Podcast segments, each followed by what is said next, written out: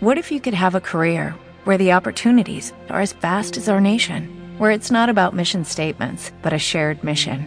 At U.S. Customs and Border Protection, we go beyond to protect more than borders from ship to shore, air to ground, cities to local communities. CBP agents and officers are keeping people safe.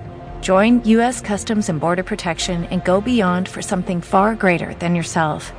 Learn more at cbp.gov/careers. With Lucky Land slots, you can get lucky just about anywhere. Dearly beloved, we are gathered here today to. Has anyone seen the bride and groom? Sorry, sorry, we're here. We were getting lucky in the limo and we lost track of time. No, Lucky Land Casino with cash prizes that add up quicker than a guest registry. In that case, I pronounce you lucky. Play for free at LuckyLandSlots.com. Daily bonuses are waiting. No purchase necessary. Void were prohibited by law. 18 plus. Terms and conditions apply. See website for details. Go far, Master Ernest. There's nothing left for me but the grind. No, no. Don't say that. Here. Here's a shilling and a oh, six. Oh, no, Master Ernest, I couldn't. I And really here's- couldn't. I... here's my oh, watch. No, And and my knife. That's all I've got. Oh, Master. John Maker, take it. Come, take it, lass. Take what thou canst get while thou canst get it. I shall never forget you, Master Ernest. Never. As long as I live.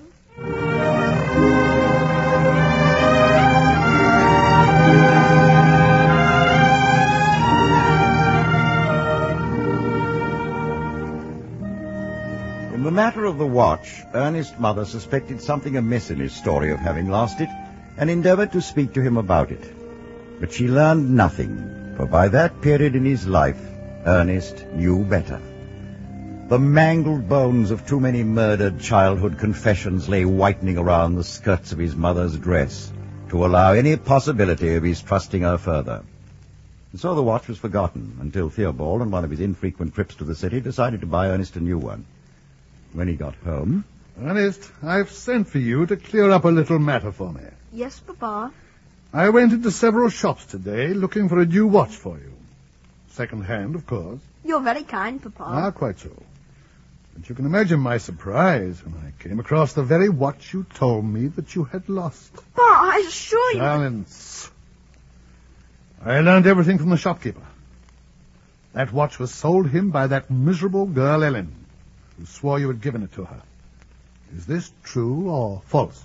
It's true, Papa. So I feared. Ernest, I shall have to ponder a really suitable punishment for this appalling misdemeanor.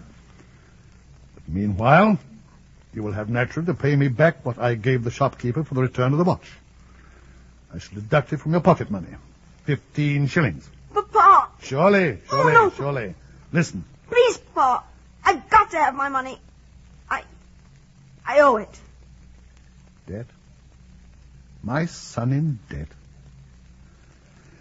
Idleness, falsehood, and now debt. Oh, Lord, let not thy servant's cross be heavier than he can bear. To whom do you owe this money?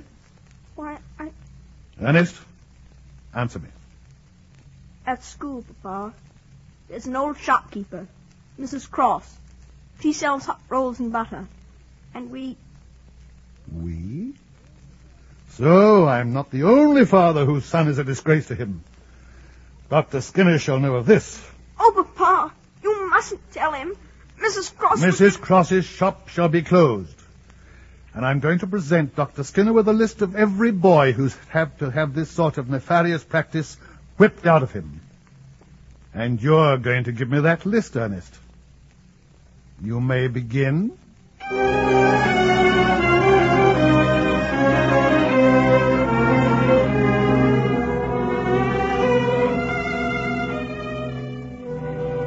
Let us mercifully pass over the remainder of my godson's school years and come to the end of his stay at Emmanuel College, Cambridge, when he found himself face to face with a problem which, though he did not know it, had once confronted Theobald himself.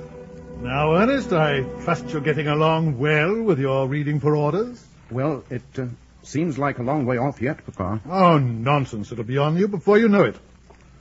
You certainly know you'll never get a fellowship at Cambridge. Well, I suppose not. Of course not. You haven't the industry. And you needn't think that I'll support you. Oh, of course not, Papa. Well then, you'll have five thousand pounds from your grandfather's legacy. Best thing you can do with it will be to buy a curacy under a very old rector and wait for him to die. And perhaps when you're thirty you shall marry. I think that settles everything. Yes, Papa, I believe that settles everything.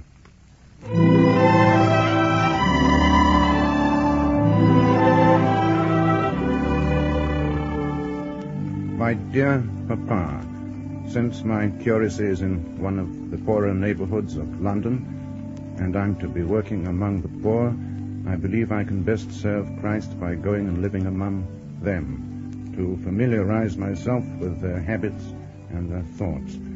I have therefore taken lodgings with the widow of a cabman, a very respectable matron named Mrs. Jupp in Ashpit Place. I trust you will approve this step, which my conscience has bidden me take. Your affectionate son, Ernest Pontifex.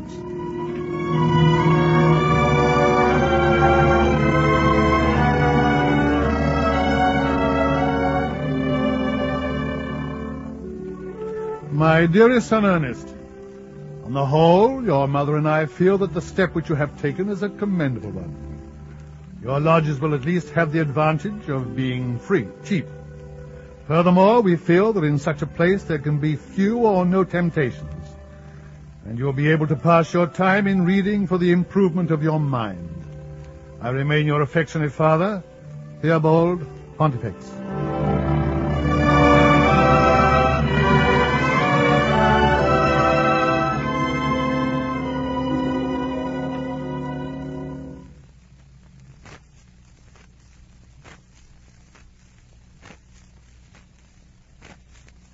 Ernest's life in lodgings might have been a happier one had it not been for the counsel of a fellow student named Pryor. As I understand it, Pryor called in upon Ernest one day, and the conversation came quickly to the issue. Shall I ring for some tea, Pryor? I think not, Pontifex. That, uh, that landlady of yours, that Mrs. Jupp, I, I just as soon not have the old rummy about. Oh, you mustn't speak of her that way. She is a good old soul. It was uh, kind of you to come. Well, uh, fellow curates must stick together, mustn't they? I, I thought you might have called at my room sometime. Uh, Well, frankly, Pryor, uh, your friends, uh, don't you think they're somewhat too inclined to be high church? Well, it's all very well to quarrel with Rome, Pontifex, but you must admit that Rome has reduced the treatment of the human soul to a science, and our church has done nothing of the sort. What are we to do then? Why return to the practices of our forefathers, of Rome, if you like? If the priest isn't a healer of men's souls, what is he?